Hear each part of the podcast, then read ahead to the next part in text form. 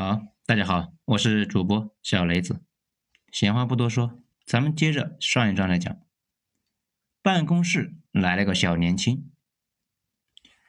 有件事情呢，我看很多作者都没弄明白，就在那里瞎写，把苏联解体和私有制改革理解成了一回事，以为啊是为了搞私有制才不要苏联的。其实不是啊，这是两件事情。苏联后期呢，其实已经意识到了自己的经济模式出了问题，也在呢搞那种市场改革。这一点很多人没注意到，市场改革并不是苏联完蛋之后才开始搞的，在苏联还活着的时候就已经在搞了。在一九八八年，苏联呢就通过了《个体劳动活动法》和《合作社法》，从这个时候起啊，私营企业那就合法了。后来的那些寡头们呢，都是在这个时期开始做买卖。比如著名的七寡头之一弗里德曼，他这个时候啊，就在从国外往苏联倒腾计算机赚差价。在当时的苏联呢，做买卖必备的条件就是跟官员打好关系。弗里德曼呢，在做买卖的过程中，苏联的政府里面积累了大量的人脉。这么说吧，大家所熟知的俄罗斯寡头，在苏联时代。他们已经完成了第一桶金的积累，不过呢，那个时候的寡头们还没成害虫。如果没有后来的激进改革，这些寡头们呢，一生那不出意外，就跟我国早期那些倒爷似的，也都会呢为建设俄罗斯殚尽竭虑。大部分呢，然后在一波接一波的经济大潮中被拍在沙滩上面，少数会脱颖而出，比如连某想、华某为。但是啊，坏就坏在俄罗斯人急功近利这个毛病上。落实到具体的个人身上，这个人呢，就是传说中的盖达尔。这个盖达尔啊，长得圆胖圆胖的，那又矮又秃，像个厨子。几乎是没人能够把他呀和当时俄罗斯最有权力的人这联系到一起。事实上，在一九九一年十一月五日之前，这个货啊还是一个经济学家、空想家、键盘侠。全俄罗斯最激情澎湃的资本主义拥护者，这如果放到现在啊，那就是一个微博经济学家。这个人呢，出生于苏联的上层家庭，所以啊，从小就跟着父母经常到国外去溜达，就顺便学了一堆的西方经济学。也不知道从什么时候起，他呢就成为了市场经济的一个信徒。从一九八六年开始。他就有意无意搞出来一个影响了俄国历史的玩意。当时啊，和他一样向往市场经济的一群年轻学者就慢慢走在了一起。他们呢，然后在圣彼得堡郊区的一个叫蛇山的疗养地频繁组织研讨，逐步就形成了一个松散的组织。在书里面呢，有人把他们称为蛇山会议派，不过啊，他们自己称呼自己为青年改革派。这就有点像现在的微博粉丝群。经常会举办线下聚会的那种。其实啊，你仔细观察就能够发现，这伙人跟我们前面提到的十二月党人啊几乎是一模一样。十二月党人呢，出生于沙俄的一个贵族，这伙人出生于苏联的高干子弟。十二月党人去了趟法国啊，回来之后啊，脑子就有点不正常，就想发动政变，一步到位改变落后的沙俄体制。青年改革派呢，也是学了一些西方的观念，就准备啊，在自己的国家身上搞激进疗法。这也是一样的心急啊，一样的渴望一步到位，一样的不切实际，也一样的没好下场。只是呢，最后的结果那却不太像。十二月党人虽然是被流放，但是被诗人写成了诗歌，到处传唱，打上了反抗暴政的标签。青年改革派呢，就被钉在了俄罗斯的耻辱柱上面，成了文人误国的典范。那青年改革派后来的名声有多差呢？他们里面啊有一个核心人物叫做丘拜斯，青年改革派的精神领袖是盖达尔，而实际操盘的是丘拜斯。进入新千年之后，丘拜斯被评为啊俄罗斯人最不能原谅的第二个人。啊，第一个人是希特勒，他呢长了一头红头发。自从他之后啊，俄罗斯的政坛基本就没有出现过红头发的政治家，因为大家看见红头发就忍不住想骂人。可能大家觉得他头发那是黄色的，不过在国外他那个颜色就叫红色。按理说呢，这帮学者们本来是没有任何机会的，不过呢，太过于机缘巧合，他给了他们一个舞台。苏联快崩溃的那些年，他们一直在一份当时非常重要的报纸当编辑，这话语权非常重啊，天天在那里呃传道，讲市场经济的各种好处，而且呢头头是道。这全国慢慢的都知道了，哎，有这么一伙人，很多人呢就成了他们的一个簇拥，觉得这个星球上最好的东西就是市场，只要有了市场，就会有一切。到这里大家看出来没有？俄罗斯人呢，一部分除了是信仰这个东正教，还信了一个市场教。盖达尔的逻辑倒也算不上错，市场呢确实是很重要。不过，他们这伙人忽略了一个常识性的问题：逻辑对了没卵用啊！就跟懂了再多的道理，那依旧是过得跟个棒槌一样。现实世界有摩擦力，有阻力，而且到处是坑。那些纸上的推论呢，最终要落到实际里面，难度一下子会翻了几十个数量级。这里给大家举个例子，现在呢，连普通大学生都知道内燃机的原理，可是啊，全世界能造出合格的内燃机的公司却就那么几家，而且都是通过这种垄断的优势赚取高额的利润。这个东西就算你羡慕死，那你也只能是干瞪眼了。你不可能说自己懂了发动机的原理就搞一个发动机出来呀？还有那个造枪，这个玩意的原理呢，那就更简单了。上世纪六十年代的大学生那都会，但是具体到实践之中，能够造出来合格的步枪的国家也就那么几个。因为每一个部件的背后都是一座山一样的工业积累，就单单是那根枪管，为了克服啊热胀冷缩不变形，就用了两百年才阶段性的解决。至于怎么克服个子弹卡壳啊和炸膛这个问题啊，到现在也没有完全解决。市场呢也一样，第一步永远是提供秩序，否则到处都是黑社会跟寡头，就没法搞市场。就类似于巴西那种，世界上经济搞得好的大国呢，政府那是没有弱的。这可能跟经济学的课本上说的是不太一样，其实也很好理解。经济学课本都是假设世界没有摩擦力的呀，就跟初中物理那也都是假设绝对光滑，不考虑空气阻力那是一样的。等到了工程学的领域，就发现绝大部分的工作都在对抗摩擦力、空气阻力和重力，不考虑摩擦力的理论呢，都是耍流氓。其次呢，法律法规那也得跟上，搞市场经济必然是伴随着无数的纠纷。谁来解决？怎么解决呢？这也是决定性的，不然呢，很多复杂的交易根本就没法开展。而且呢，签了合同得兑现，是吧？如果对方不兑现怎么办呢？欠的钱到期得还吧？万一人家不还怎么办呢？以及产权怎么界定？合同怎么书写？商业大国那都是法律大国，商业越来越发达的地方，法治肯定是越发达。不然你俩发生个纠纷，这法官都弄不明白，你们在忙活啥呢？怎么给你们做这个裁决呢？再回到一九九一年，青年改革派这伙人显然呢，对这类的问题思考程度就跟现在那个学了经济学的年轻人似的啊，就看了一本《牛奶可乐经济学》，就觉得这个地球上所有的真理都被自己收获了，然后啊，再看一本《通往奴役之路》，就觉得自己可以去当先知。可以呢，出去开场布道了。这如果没有叶利钦，青年改革派的年轻人呢，基本就跟我国的铁血论坛上的博主们一样，在激烈的探讨声中度过自己的一生。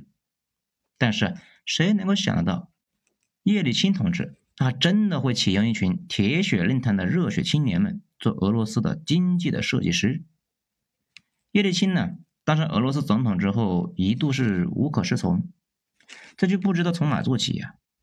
后来呢，就听说玻利维亚在经济学家的萨克斯的建议之下，啊，搞得还不错，准备呢启用一群跟萨克斯观念差不多的经济学家来拯救俄罗斯。这如果他要是知道玻利维亚的经济呢，只是好看了几年而已，随后啊就一直烂到了底，有南美乞丐国的名声。南美那么烂了，玻利维亚竟然是南美乞丐，那你们就知道萨克斯的工作是有多么的出色。不过呢，等到叶利钦意识到这一点的时候，俄罗斯已经掉坑里面去了，他呢也该哭晕在厕所了。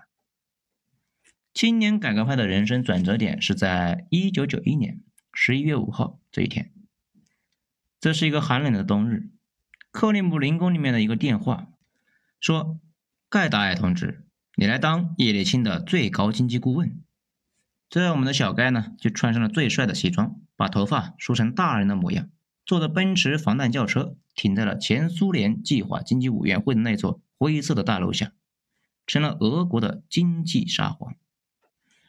大家对他的感受呢，是这个胖成圆球的人要拯救俄罗斯，把俄罗斯从计划经济的阴霾下给拯救出来。当时那是有两个方案的。其中一个呢是慢慢来，就像是开着一只船似的，一点一点的对接到全球的市场上去。有问题解决问题，实时往前开。如果发生了问题，就赶紧调整，调整好了继续来。当时中国已经搞改革开放十几年了，卓有成效，还是呢那可以学习一下的。不过啊，我们前面也说过，你跟俄罗斯人说慢慢来。那就跟侮辱他们全家老小差不多呀！以俄罗斯人的暴脾气，他们有那个耐心慢慢来嘛。所以呢，另外一个方案就是我们后来看到的，当时俄罗斯的人的思路啊，如果是慢吞吞的搞，那得搞到啥时候去？啊？既然市场经济那是对的，那就要搞到一步到位，把俄罗斯这片领土上的苏联留下来的东西全部铲掉，然后在清理干净的地基上面建造市场。这种激进到极点的方法呀，被称为休克疗法。后来呢，有个苏联笑话，他是这样说的：“请问瓦西里同志，休克疗法是科学吗？”“哦，当然不是了。如果是科学，他们会先在猪身上做实验的。”“没错，这个史无前例大胆的计划呀，竟然没在猪的身上试验过，就直接在俄罗斯开始实施了。”寡头出笼，这场改革啊，从一开始就蒙上了一层阴霾。大家记得前段时间川普呢，他被自己人坑了的事情吗？川大爷的国家安全顾问福林跟俄罗斯人打电话的内容呢，被美国的情报部门给记录了下来，然后啊，匿名发给了媒体曝光。随后呢，这位总统的亲信黯然下台，川普大怒啊，说是要彻查此事。然后啊，就没下文了，这连个鬼都没查出来。川大爷呢，也对此事无能为力啊，这个事那就不了了之了。大家通过这件事啊，好好体会一下，权力到底是怎么运转的。权力不是通过机器人下发的，是通过一层一层的官僚来执行的，也有摩擦力和粘滞力。如果政府的目的跟官僚们的意志是一致的，事情呢，往往很顺利；如果不一致，他们会想尽办法给你使绊子，把事情给搞砸了，然后领导承担责任。这个不只是在政府，大公司也都是一样的。其实呢，巨型公司跟政府差不太多。一九九一年的青年改革派也碰上了这个麻烦。他们执政后面对的第一个问题，竟然是叶利钦给他们签发的任免书找不到了。当时呢，盖达尔本人是他们蛇山会议派的精神领袖嘛，但是他更像一个学者，而不是官僚，就让他们的组织内的铁腕人物来管理俄罗斯的官僚们。这个呢，就需要叶利钦签署一份任命书。叶利钦就麻利的签署之后，那这个任命书就找不着了。当时啊，叶利钦怒不可遏，大发雷霆的说：“你说什么？法令丢了？立刻去找！”总统的法令绝对不能丢。这后来啊，找遍了可能丢失的地方，也没找到，只好硬着头皮让总统重新签署一个。这总统呢，一顿的拍桌子、跺脚、斥喝，大声对周围的人进行了充满恶意的人身侮辱，宣称呢要开除某个负责人啊，这是叶利钦的日常啊。不过呢，之后还是签了。然后啊，这份法令又丢了。这个事吧。看着很尴尬，其实影响并不大。跟后来那些看着不尴尬，但是影响巨大的事情啊，就没法比。不过呢，以小见大，通过这件事情，你就知道后来的改革能够顺利到哪里去呢？在一九九二年，盖达尔访问捷克的时候，捷克的总统就跟他说：“通货膨胀什么的都好解决，但是，俄罗斯资本主义最终的命运将决定于你们这伙人的政治水平。”这其实就是在暗示盖达尔他们的政治水平跟一群猴差不多，但是小盖显然没放在心上，没人会承认自己水平像只猴嘛，对吧？那什么是政治水平呢？那就是啊，指挥管理官僚的技巧，赢得民众支持的能力。最遗憾的是啊，当时俄罗斯领导人那一样都没有。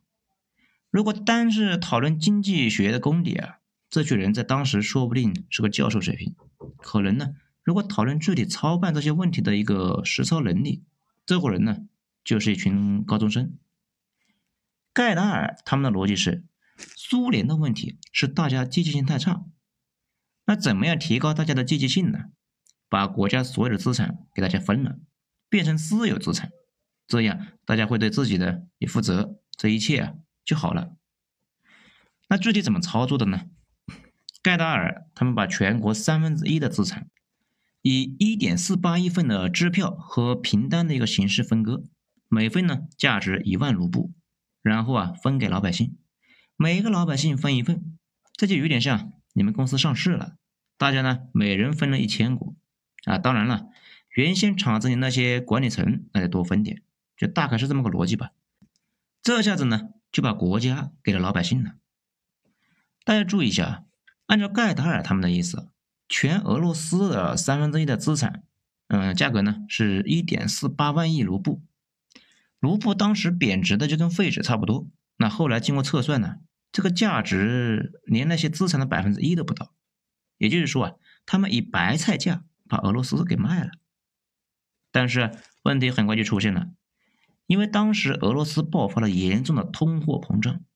那这个也好理解。国家处在转型期，物资呢本来就不足，政府又把国家资产分给了老百姓，政府没钱，那只好是印钱给公务员支付工资什么的呀。大家又觉得呢，将来卢布会变成废纸，只要手里有卢布，那就花掉，就开始啊哄抢物资，这可不就是日常的百分之一千六百的通货膨胀了吗？这个背景之下呀，大家纷纷把自己到手的那些凭证按照烧饼的价钱给出售了。他就担心那个玩意啊，今天啊还能够换个烧饼，说不定明天可能连烧饼都换不到。就在这个时候，俄罗斯上空盘踞的秃鹫们，那突然是俯身向下，对这些凭证发动了攻击，有多少收多少。这些人就是传说中的寡头。那大家可能就纳闷了，他们哪来的钱呢？这伙人呢，都是在前苏联的时候，就是倒买倒卖各种稀缺的物资赚钱。在一九九二年的时候，已经都是巨无霸，并且呢，其中几个人呢，本身就是手眼通天的银行家，比如那个霍多尔科夫斯基和那个波塔林，他们的背后啊都有银行，并且银行背后又有银行。当时的英国、美国那都看得非常清楚，知道这次甩卖那基本都是白送啊，买到就是赚到，千方百计和寡头们就打成了密约。向寡头们输送资金，寡头们呢拿到钱之后再去买凭证，并且呢在倒卖的过程中啊，寡头跟政府的各级官员啊勾勾搭搭的，其中啊有些人本身就是政府的高官，比如著名的七寡头之一波塔林，他就是苏联外交官的儿子，上的学校呢也是专门为苏联培养外交官的一个学校。在政商两道都有错综复杂的关系。这个七寡头的历史定位呢，就有点像胡雪岩。很多人都还研究啊老胡的经商技巧。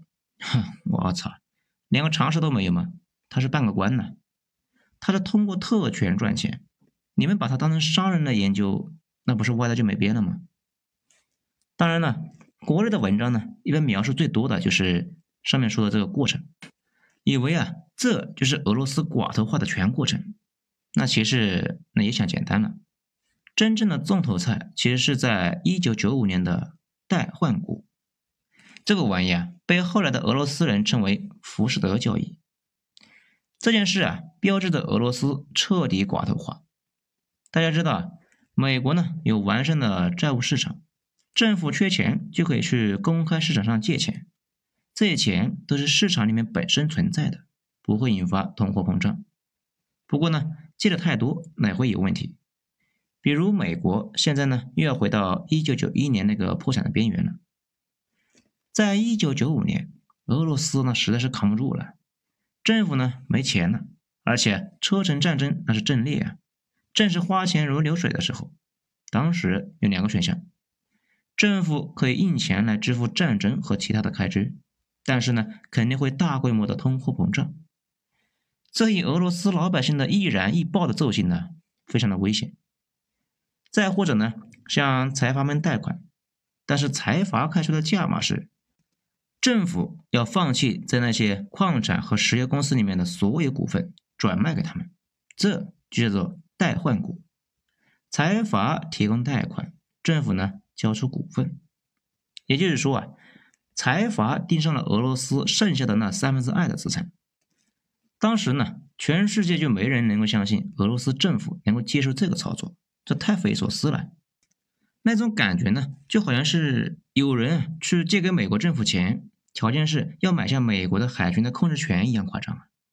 但是大家完全忽略了一个大问题，当时已经是一九九五年，俄罗斯啊会在一九九六年大选，但是自从苏联解体之后，俄罗斯的老百姓水深火热，生活水平啊连苏联时代的一半都达不到，老百姓就纷纷的开始怀念苏联。